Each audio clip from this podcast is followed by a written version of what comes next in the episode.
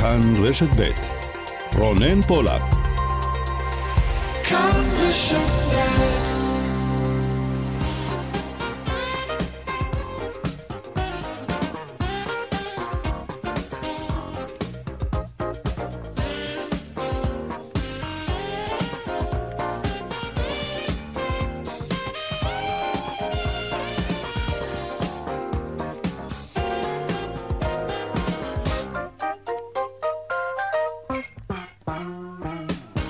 עכשיו 4:05 בדיוק, צבע הכסף, התוכנית הכלכלית כאן ברשת ב'. שלום לכם ותודה שאתם איתנו. בכביש החוף ליד קיסריה התהפכה אתמול מסעית עמוסה גרעיני טירס. לא, זה לא דיווח תנועה, זה סיפור על מסעית אחת מתוך מאות מסעיות שעושות דרכן מדי שבוע מחיפה לאשדוד, ללא שום סיבה הגיונית.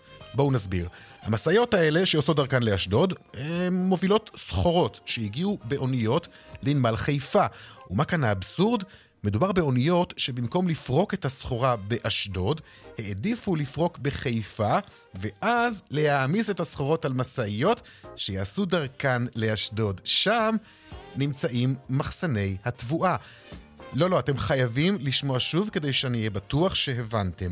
המחסנים נמצאים בנמל אשדוד, אבל האוניות פורקות בחיפה, לא בנמל אשדוד, בחיפה, ומשם יוצאות מאות מסעיות לאשדוד עם הסחורה שנפרקה. מדהים, לא? וזה עוד לפני שדיברנו על עומסים בכבישים שהדבר הזה מייצר, וזיהום האוויר, ובכלל, למה? למה למען השם? באיזה עולם התנהלות כזאת יכולה להיות הגיונית? עוד מעט ההסברים. צבע הכסף מהדורת יום רביעי, מפיקת התוכנית היום יעל שקד, טכנאי השידור אריאל מור, אני רונן פולק, המייל שלנו כסף כרוכית כאן.org.il. אנחנו מיד מתחילים.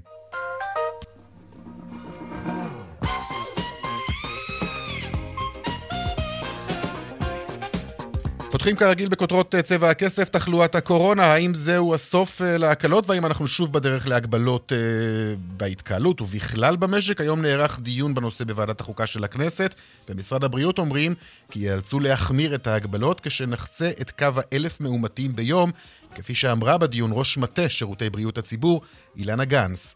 אם נעבור את המקדם 1.2, מניחה שנצטרך ללכת לכיוון של החמרות מסוימות, שככל הנראה יבוא לידי ביטוי באיזושהי חזרה לצמצום התקהלויות בשלב ראשון, כולל במקומות שמופעלים בתו ירוק, כמו אירועים, שם אנחנו רואים בעצם שיש יותר הדבקות. כמו שבעצם הסרנו הקלות, כנראה נצטרך לחזור אליהם בקצב שיוחלט עליו בהתאם להתפשטות התחלואה. עוד מעט נרחיב בנושא הזה. נדל"ן, שמאי המקרקעין מעריכים כי על אף הצעדים שנוקטת הממשלה בניסיון להוריד את מחירי הדיור, המחירים צפויים לעלות. מיד נתעדכן על ממצאי הסקר הזה שנערך בקרב השמאים. חברת אלעל מפרסמת את דוחותיה לרבעון השלישי, זה שאמור להיות החזק ביותר. הנתונים עדיין רחוקים מלהיות מזהירים, והמצב בחברה לא פשוט. שלום לך, שרון נידן, כתבנו לענייני תיירות ותעופה. אתה עם עוד פרטים, שרון. שרון, עידן? איתנו? לא, אנחנו לא שומעים את שרון. כן, שלום. המצב באלעל כידוע לא טוב, היום מפרסמת אלעל את הדוחות שלה לרבעון השלישי. הפעילות ביחס ל-2019, אנחנו כן רואים שהשתנתה וגדלה ב-38%, ההכנסות גדלו ל-$253 מיליון.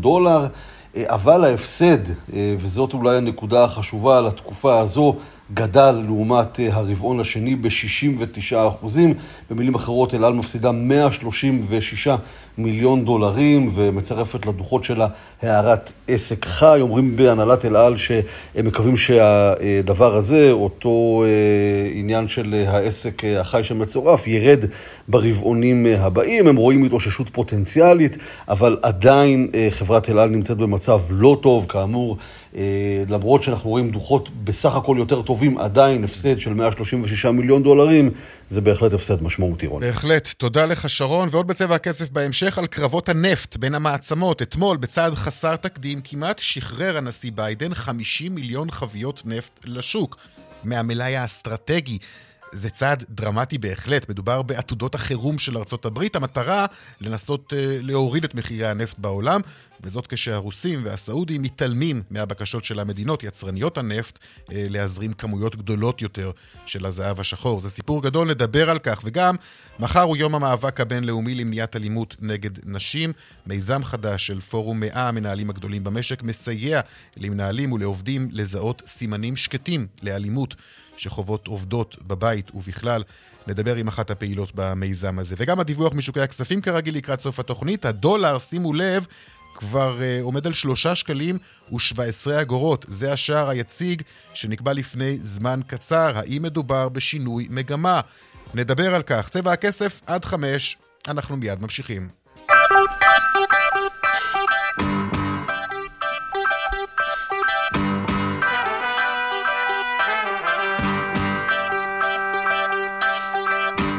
מתחילים גם היום בתחלואת הקורונה ועם ההזרה של משרד הבריאות בוועדת החוקה של הכנסת מפני נקיטת צעדים משמעותיים יותר בהגבלות. שלום דקלה אהרון שפרן, כתבתנו לענייני בריאות. כן רונן, ובמשרד הבריאות מדברים על קו אדום שיוכל לבוא לידי ביטוי באחד משני נתונים, או 1,000 חולים שירשמו ביממה, או מקדם הדבקה של 1.2. אם נגיע בישראל לאחד משני הנתונים הללו, אומרים במשרד הבריאות נצטרך ללכת להחמרות. ראש מטה שירותי בריאות הציבור במשרד הבריאות, אילנה גנס, אמרה היום בוועדת החוקה בכנסת שהמשמעות של ההחמרות הללו תהיה קודם כל בצמצום התקהלויות, כולל במקומות שמופעלים בתו ירוק. היא אמרה, כמו שהסרנו הגבלות, כנראה שנצטרך להחזיר אותם בהתאם לקצב התפשטות התחלואה. וצריך להגיד, רונן, גם היום ראינו מקדם הדבקה גבוה מאחת, 1.08. במשרד הבריאות אומרים שכ-50% מהמאומתים החדשים הם ילדים, כ10% בלבד הם אנשים שקיבלו את מנת הבוסטר.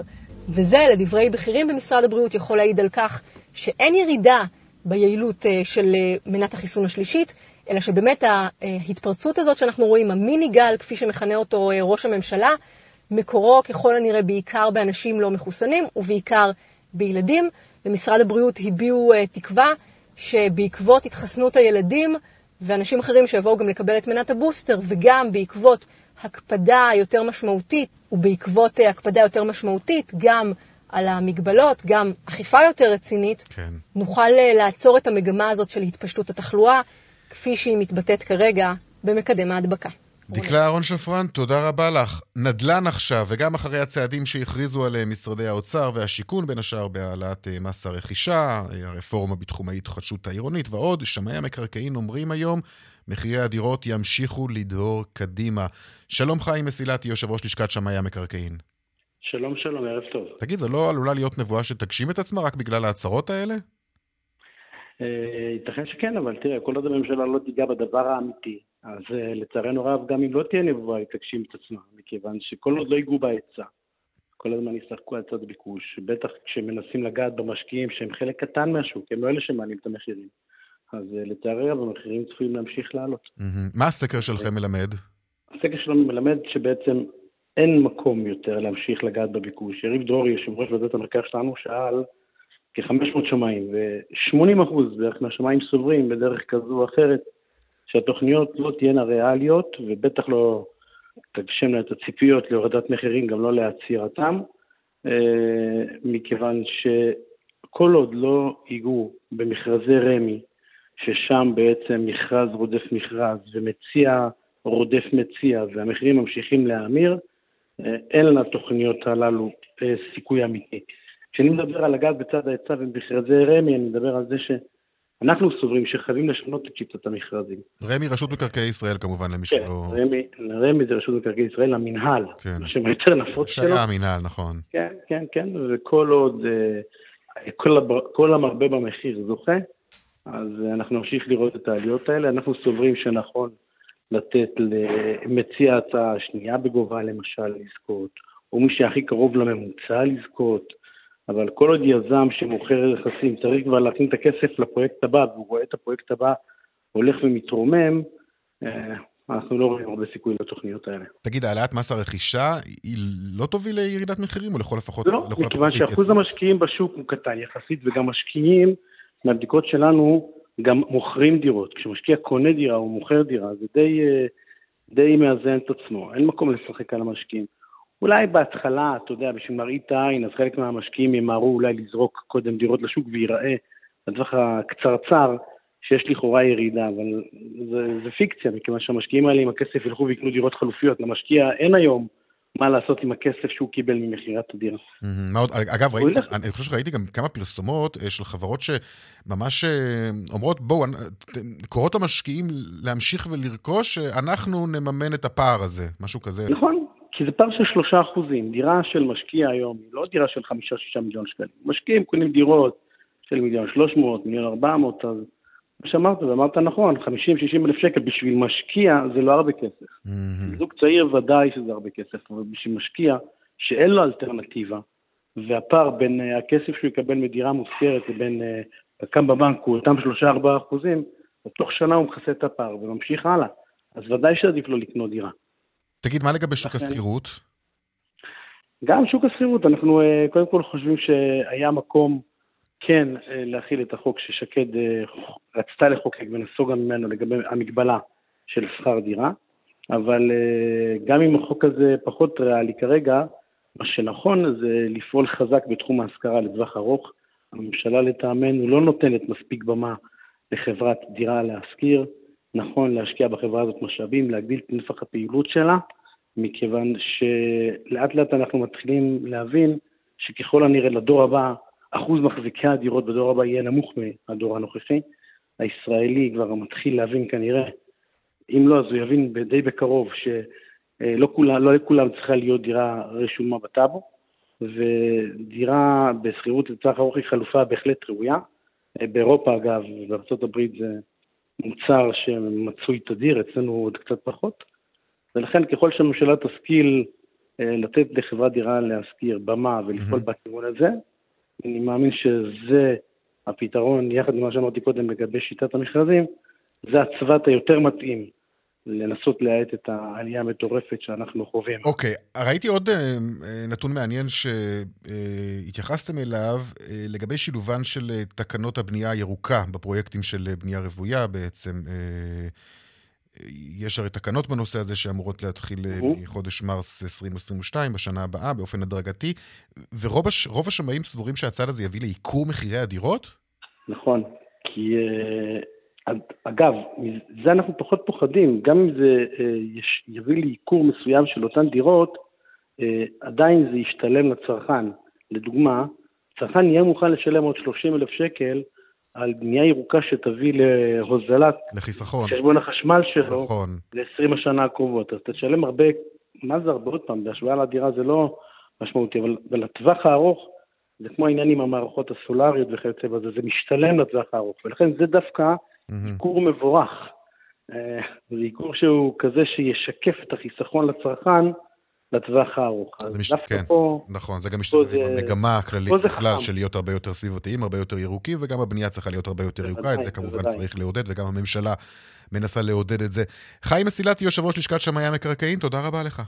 תודה גם לכם, ערב טוב. ערב טוב. עכשיו לבלגן בנמל אשדוד, מאזינינו הוותיקים מכירים את המעקב הזה שאנחנו עושים בנושא הזה מדי פעם בפעם כאן בתוכנית הזאת, הפקקים בנמל אשדוד, הפריקה האיטית, זו לפחות הטענה של היבואנים, וכאילו לא די בכך, היבואנים מוותרים על הפריקה באשדוד בלא מעט פעמים, שולחים את האוניות לחיפה ומשם מעבירים את הסחורה בחזרה לאשדוד במאות מסעיות מדי יום כמעט על הכבישים. חלם שלא נשמע כמותו, אני חייב להודות. שלום לך, חן כהן, משנה למנכ"ל ADM, מרכזי תעשיות. שלום. שלום, רונן. קודם כל, אם אני מבין נכון, אתה מחזיק בשיא העיכובים בנמל אשדוד, נכון?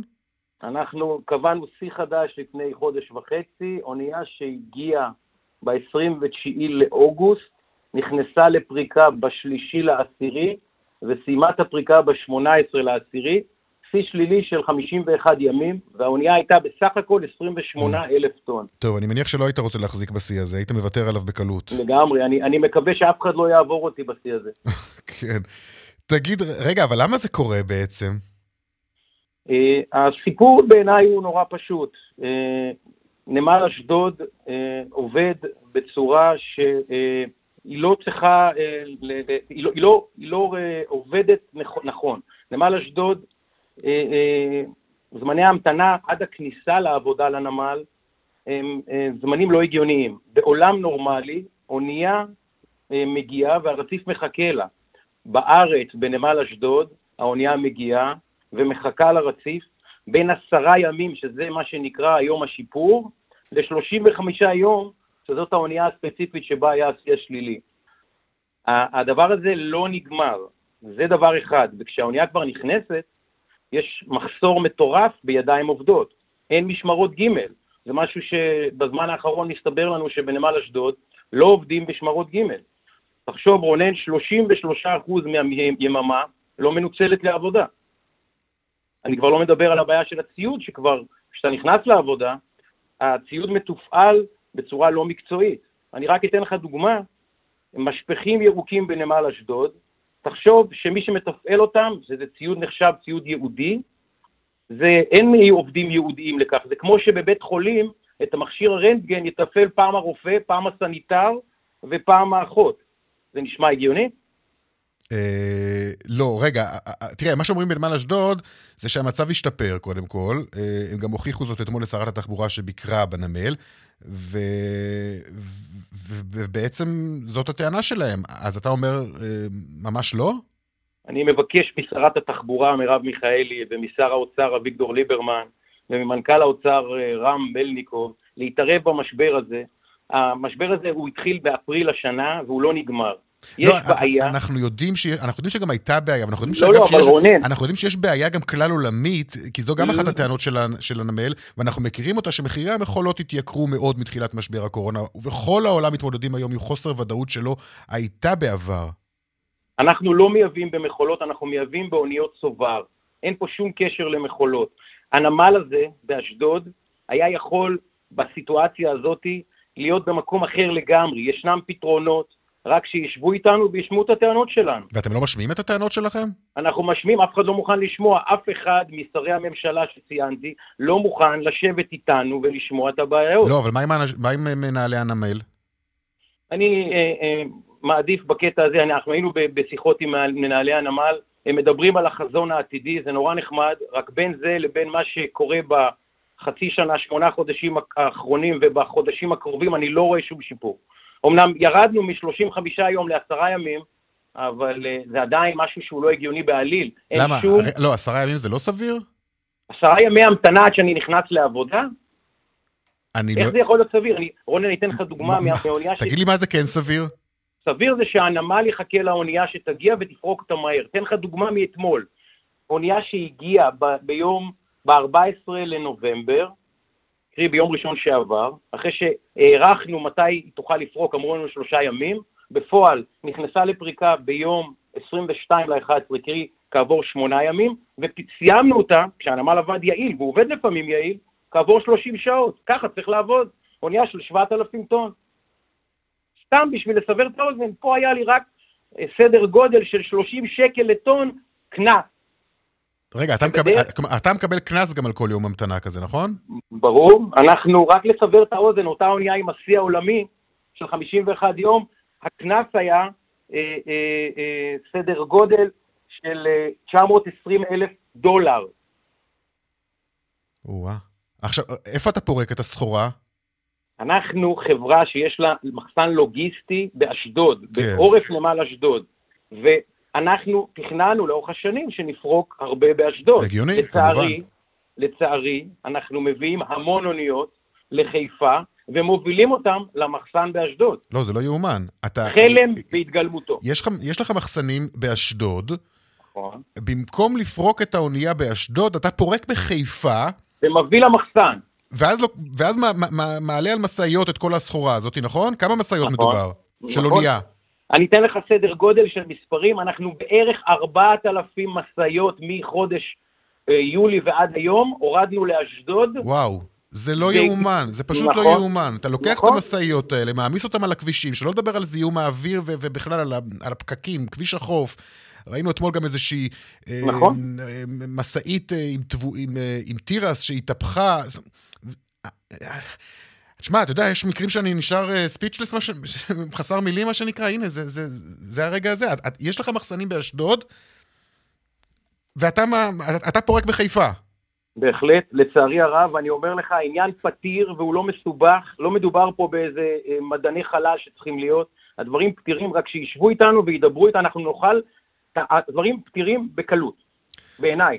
טוב, אוקיי, תודה רבה לך, חן כהן. אתה מוזמן להישאר כדי להקשיב גם לתשובה שאנחנו רוצים לקבל עכשיו ממנכ"ל נמל אשדוד שי קוזנה, אבל בשלב הזה נודה לך, חן כהן, תודה. תודה רבה. שלום לך, שי קוזנה, מנכ"ל נמל אשדוד. שלום רונן, מה שלומך? בסדר, אנחנו נפגשים כאן מדי פעם בפעם, אתה יודע. נכון, כן. ואנחנו באמת שמחים לארח אותך. ויותר מזה, אני הבטחתי לך שתזמין אותי, תקבל את העדכון, ואני אדבק למה שאמרתי לך בפעם הקודמת. רגע, אבל אתה חייב להתייחס לדברים האלה ששמענו עכשיו. אני אתייחס לכל נקודה ונקודה, כי לצערי, אני לא אדבר בנפנופי ידיים ובאמירות לא מדויקות, עד כדי לא נכונות. אני אדבר במספרים. עד לא מזמן שדיברנו, אני מזכיר לך, היו עשרות אוניות מחוץ לנמל אשדוד. עשרות אוניות, הגענו גם מעל 30 אוניות. ללא ספק מספר לא סביר בעליל. חברת נמל אשדוד, יחדיו עם משרד התחבורה ושרת התחבורה באופן אישי, עזרו לנו לגשת להסתדרות ולגייס עוד 90 עובדים. 90 עובדים נפלאים שנקלטו. כתוצאה מכך, ברגע זה, בעודנו מדברים, מדובר על 7 אוניות בלבד שנמצאות מחוץ לנמל, עוד 2 אוניות קונטיינר, שללא ספק אלה המספרים שהיינו בהם, דרך אגב, לפני הקורונה. לפני זה, אתה שואל אותי, גם את זה אני רוצה להוריד, ואנחנו נוריד את זה.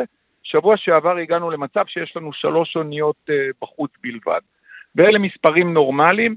להגיד שהרציף יחכה לאונייה, זה בסדר, זה חלום גם שלי. מה, זה לא אמור להיות ככה? לא, כי אני אסביר לך למה. אני לא קובע מי מגיע לנמל. מגיעים, לפעמים יכול בערב אחד להגיע 6-7 אוניות ולהמתין. מה, ככה בהפתעה? אין איזושהי תוכנית עבודה? אוניות מטען כללי, יש להם את הזכות לפקוד איזה נמל שהם רוצים. אני לא יכול לבוא להגיד להם, חבר'ה, אל תגיעו אליי. ההפך הוא הנכון. אני רוצה שהם יגיעו, שנבין רק מה שקורה בעולם. כשמדברים איתך מה שקורה בעולם, לוס אנג'לס, אחד מהנמלים הגדולים בעולם, 160 אוניות מחכות מחוץ לנמל.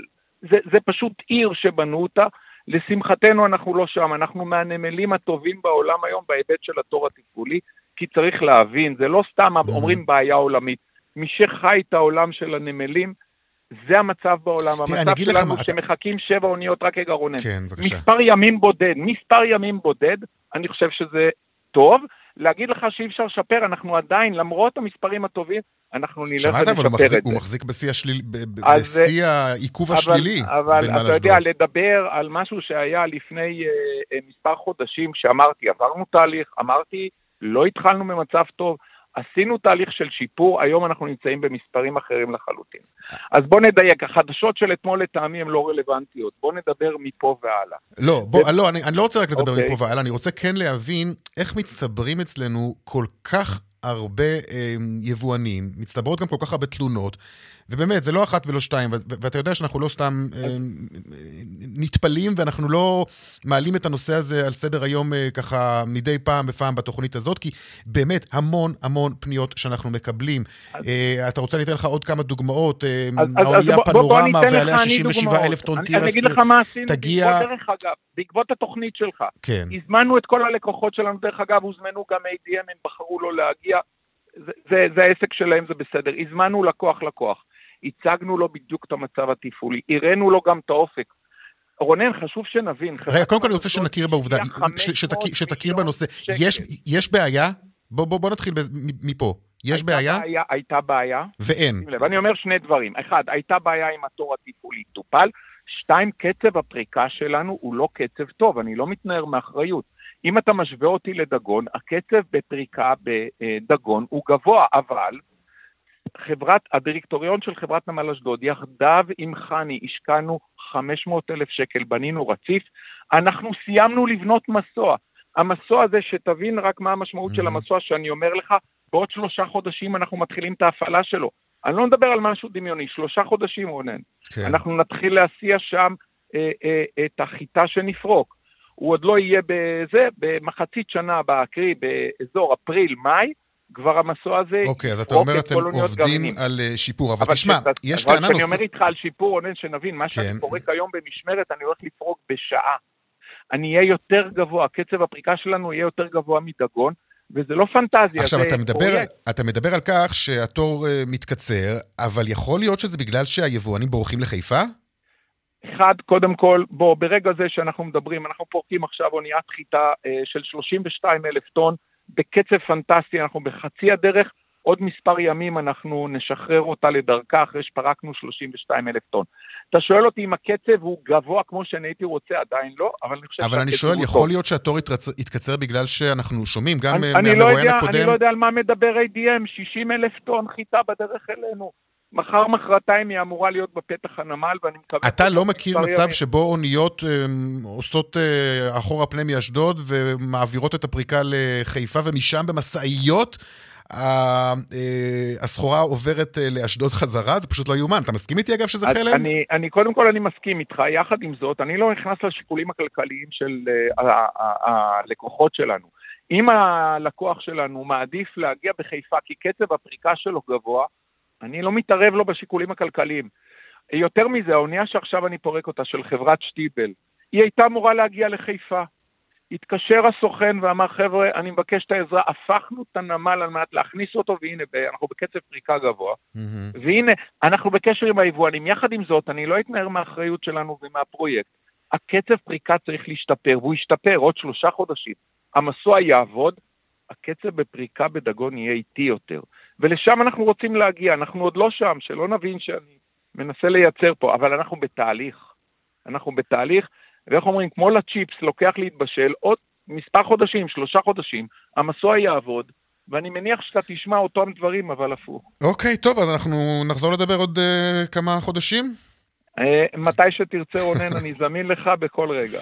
תודה רבה לך, שי קוזן, המנכ"ל נמל אשדוד. תודה רבה לך, המשך יום טוב. כן, תודה. טוב, האמת היא שאנחנו עדיין עמומים מהסוגיה הזאת של מסעיות שפורקות בחיפה וממשיכות לאשדוד, זה פשוט לא יאומן, והתגובות שאנחנו מקבלים כאן מהרבה מאוד יבואנים, זה שהם טוענים, התור מתקצר, כי היבואנים פשוט בורחים לחיפה.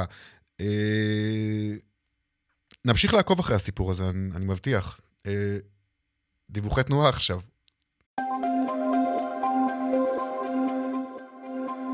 בדרך 5 מזרחה, עמוס מגלילות עד מחלף ירקון, באיילון צפון, העומס תנועה ממחלף חולון וקיבוץ גלויות, עד גלילות דרום, ממחלף רוקח עד לגוארדיה. בדרך החוף צפונה, עמוס מגש עד נתניהו, וההמשך ממחלף חבצלת עד מחלף אולגה דרום. דיווחים נוספים בכאן מוקד התנועה, כוכבית 9550. פרסומות. עכשיו 4:37 כאן ברשת ב' צבע הכסף. נדבר עכשיו על מה שנראה כמו דרמה של ממש בשוק הנפט העולמי, עם ניצנים אפילו של קרב מעצמות אולי. שלום לך דוקטור עמית מור, מומחה למשק האנרגיה, מנכ"ל אקו-אנרג'י, ייעוץ כלכלי אסטרטגי ומרצה בכיר באוניברסיטת רייכמן. שלום לך. שלום רב. בוא נתחיל דווקא בסוף, ואז אתה תסביר לנו כיצד הגענו עד הלום. קודם כל, הנשיא ביידן נוקט אתמול בצעד דרמטי למדי, כשהוא משחרר 50 מיליון חביות נפט מהמלאי האסטרטגי, וכל זה בניסיון להוריד מחירים. ועכשיו, בוא תסביר לנו את המשמעות של זה, ובכלל איך זה התחיל.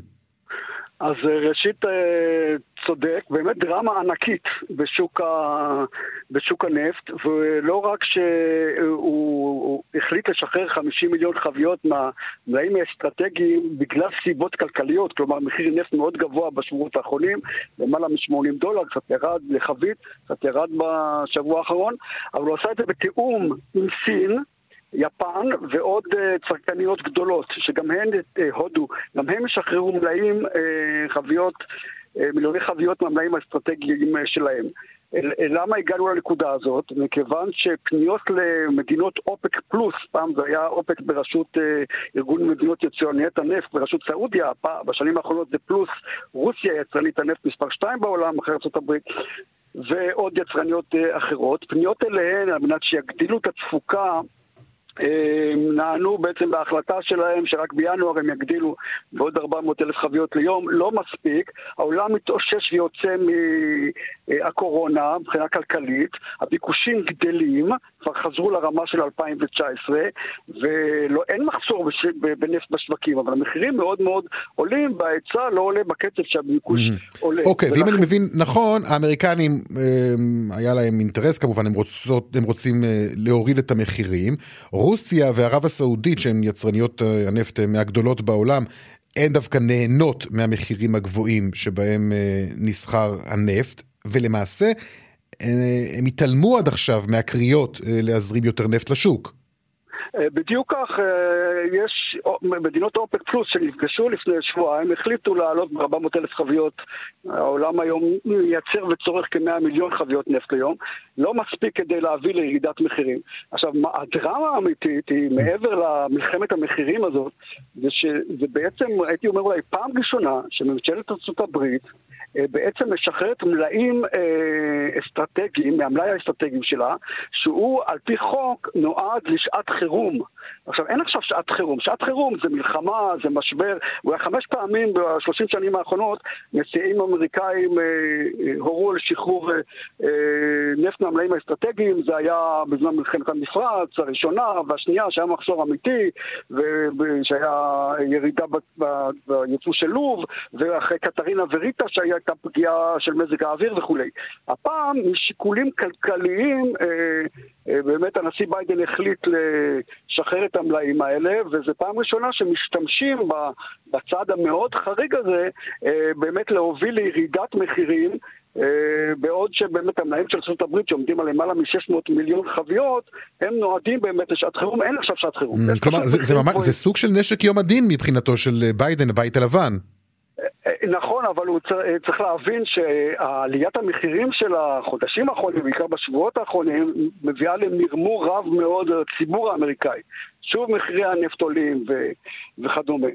והנה אנחנו בדיוק שבועיים גם אחרי המפגש הגדול בגלסגו. ברור לכולם שהעולם עדיין, בלומר לפחות ב-20 השנים האחרונות, נצטרך ויש שעונים ותלויים בנפט בתחבורה, מעבר לרכב חשמלי או בנפט לתחבורה, בנזין סולר, דלק מטוסים.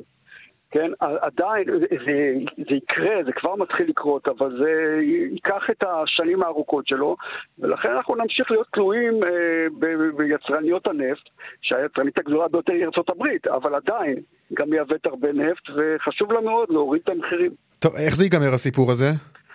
איך זה ייגמר? בסופו של דבר אנחנו צפויים לרמת מחירים גבוהה, רמת מחירים שהייתה גבוהה מהמחירים שהיו לפני הקורונה ב-2019, סביבות $60 חבית, ואני מניח שמדינות האופק גם ירחיבו את התפוקה בהמשך. גם רמת מחירים של $60 היא טובה להם, אבל זה בפירוש איתות לאותן מדינות, כולל רוסיה.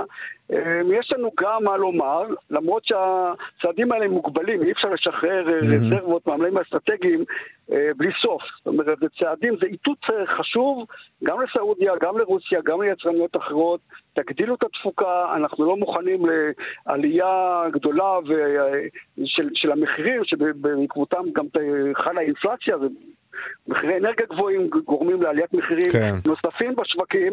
בתקופה הזאת שאנחנו מתרוששים מהקורונה, ולא חסר לנו, אנחנו לא זקוקים לעוד משבר כלכלי שיגרם כתוצאה ממחירים אנרגיה גבוהים.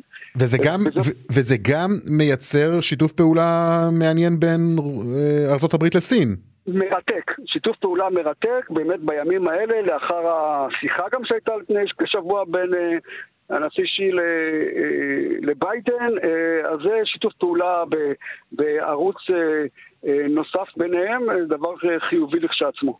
טוב, בואו נחזור רגע לביצה שלנו, ואנחנו כבר מתקרבים לסוף חודש. האם אפשר כבר להעריך מה יקרה עם מחירי הדלק בתחילת החודש הבא, אחרי כמה עליות די תלולות בחודשים האחרונים? אכן, אז מחירי הדלק בישראל הם בעצם מחקים את המחירים העולמיים, בעיקר הבנזין שנמצא בפיקוח, המחיר שלו, בנזין 95 אוקטן, והם נקבעים ב5 ימי המסחר האחרונים של החודש, על פי המחיר בגן המערבי של הים התיכון. לוקחים את הממוצע של המחירים שם, משקלים בשער החליפין, וכך נקבע המחיר בארץ. אז אנחנו רואים שתי תופעות. ראשית, מחירי הנפט הגולמי ומחירי הבנזין בימים האחרונים אכן ירדו, וגם חל איסוף חד של שער החליפין בחודש האחרון. אני חושב שהיינו על 3.20 שקלים לדולר, היום בסביבות 3.10 או 11 אגורות לדולר. אז יש סיכוי שהמחירים ירדו. נדע בעוד מספר ימים. דוקטור עמית מור, מומחה למשק האנרגיה, מנכ"ל אקו אנרג'י, ייעוץ כלכלי אסטרטגי ומרצה בכיר באוניברסיטת רייכמן. תודה רבה לך. תודה רבה, להתראות. מחר הוא יום המאבק הבינלאומי למניעת אלימות נגד נשים. מיזם חדש במקומות עבודה נועד לאפשר למנהלים ולעובדים לזהות מקרים של עובדות שחובות אלימות בבית ובכלל. שלום אסנת גולן, סמנכ"לית תקשורת, מותג וקיימות של שטראוס העולמית. שלום לך. שלום רונן. ספרי לנו על המיזם הזה. קודם כל נתחיל אולי מהבעיה, כי 21 נשים נרצחו השנה. ולמדנו שמרבית האנשים נמצאים יותר בעבודה מאשר בבית. אז אנחנו, שטראוס, חלק מביזנס ראונד טייבל, שזו יוזמה של כל המגזר העסקי. ובהובלה של הביזנס ראונד טייבל יצאנו בעצם ביוזמה ארצית ובצעדים אופרטיביים, כדי לחשוב איך המעסיקים יכולים לסייע להתמודדות עם הנושא של אלימות במשפחה. מתוך הבנה שככל שמעסיקים יהיו מודעים יותר ויקבלו כלים לזהות ולאתר ולסייע לעובדת או עובד שחווים אלימות בבית, ככה אולי אנחנו נוכל לסייע בצמצום הבעיה ואולי גם להציל חיים. ואיך עושים את זה באמת? אגב, העובדה שאנשים עובדים יותר מהבית היא רלוונטית? אני חושבת שכן, אבל עדיין למעסיקים יש קשר מאוד קרוב עם העובדים שלהם. אז באמת...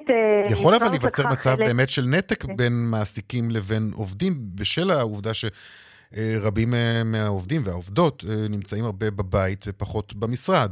תראה, קודם כל, אני מגיעה למשל מתעשייה ומתעשיית מזון ומשקאות, ואתה מבין שאצלנו יש רציפות, ואנחנו לא עוצרים אפילו יום אחד, כך שהעובדים שלנו נמצאים במפעלים, במרכזים הלוגיסטיים, ואנחנו גם שבנו לעבודה במשרדים. בכל מקרה, לקחנו חלק ביוזמה של הביזנס ראונד טייבל, ופיתחנו מדריך שכתבו אותו גם מעסיקים, ביחד עם ליווי של אנשי מקצוע מארגון ויצו ומארגונים חברתיים שמתמחים בהתמודדות עם הבעיה של אלימות במשפחה. והבוקר התקיימה בשטראוס בעצם ההדרכה הראשונה מסוגה בארץ בנושא, והמטרה היא לתת לממונות הטרדה מינית כלים פרקטיים שיוכלו להפוך אותם גם לממונות על מניעת אלימות במשפחה. הרבה מאוד כלים שקשורים במודעות, באיך לזהות אישה שנמצאת בצרה או גבר שנמצא בצרה, איך לעזור להם להבין שאין במה להתבייש, למי להפנות, איך ללוות אותם. ועבורנו בשטראוס, אם יורשה לי, אני רק אגיד שזה כבר חלק מהעשייה שוטפת, כי כבר 15 שנה אנחנו מקדמים את הנושא של גיוון, שוויון והכלה, ועושים את זה בהרבה מאוד דרכים, גם בתוך הארגון וגם בעבודה עם עמותות וארגוני חברה אזרחית שמטפלים בכל הנושא של סיוע ויצירה של חברה טובה יותר. איך באמת מזהים מצוקה כזאת של עובדת? יש הרבה מאוד סימנים. אנחנו בעיקר דרך אגב עושים הרבה מאוד קמפיינים, כשמישהי שמשתפת חברה ברמזים, או כשאנחנו רואים שהיא מסתירה, או כשהיא מגיעה לא עלינו עם סימנים של אלימות. אני חושבת אבל שהדבר הכי חשוב זה לדבר על הבעיה הזאת ולייצר מודעות לנושא הזה, ואנחנו, אני חושבת ששטראוס לקחה את זה יחסית רחוק. אנחנו כבר שנה עם מספר מסעיות שלנו שנוסעות בכל הכבישים שקורות די לאלימות. כן. טוב, המיזם הזה כמובן הוא הרבה יותר רחב, הוא מיזם של 100 מנהלים במשק, הרבה מאוד חברות שלוקחות חלק בפרויקט הזה, ואיך הוא מתקבל באמת? כן, כולם עובדים על מודעות, כולם עובדים על מניעה, וכולם עובדים על סיוע והפנייה של אותה עובדת או עובד לגורמי מקצוע, שהם לא יישארו לבד עם הבעיה הזאת, ושחס וחלילה לא יהיו קורבנות. ברגע שאתה מנגיש לעובדים שלך, למשל מוקדי סיוע, אנחנו תולים את זה בכל מקום, במקום העבודה, וזה זמין, אז אנשים מרגישים שזה לא תופעה חריגה, ושיש להם למי לפנות. וברגע שאתה גם מחזק את החברות ואת הארגונים שעוסקים בנושא הזה, ככה אתה בסופו של דבר לוקח אחריות ומנסה לקדם חברה שהיא יותר בטוחה לאנשים. יפה, בהחלט מיזם מבורך. אסנת גולן, סמנכ"לית תקשורת, מותג וקיימות של חברת שטראוס. תודה, והלוואי וכולם יצטרפו לזה, כי באמת האנשים במקום העבודה נמצאים הרבה מאוד שעות, וככל שיהיו לעסקים ולשותפים יכולת לסייע, ככה אולי נציל חיים. בהחלט. אסנת גולן, תודה רבה לך. תודה, תודה.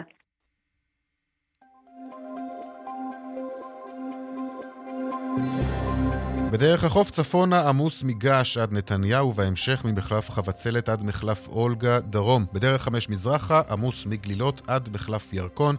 דיווחים נוספים בכאן מוקד התנועה כוכבית 9550, גם באתר שלנו. הפסקת פרסומות נוספת, כבר חוזרים עם העדכונים משוקי הכספים, גם נתעדכן לגבי הדולר. ראינו כבר שער הדולר היום 3.17 שקלים, האם מדובר בשינוי מגמה? פרסומות כבר חוזרים. עכשיו 4:53, הדיווח משוקי הכספים. 102 בין 400, 200, take them.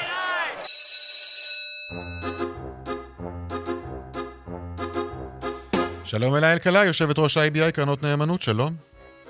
שלום, שלום. נדמה לי שהפעם כדאי להתחיל עם הדולר. יאללה, הדולר אכן נסחר בשער של 3.1507, עלייה של 0.63, והיורו ברמה של 3.52 שקלים. בעצם מה שקרה זה שבנק ישראל מדבר על האטה בקצב האינפלציה, מה שמוריד את הלחץ להעלאת ריבית, והשקל עושה כותרות והוא נחלש מול סל המטבעות והדולר.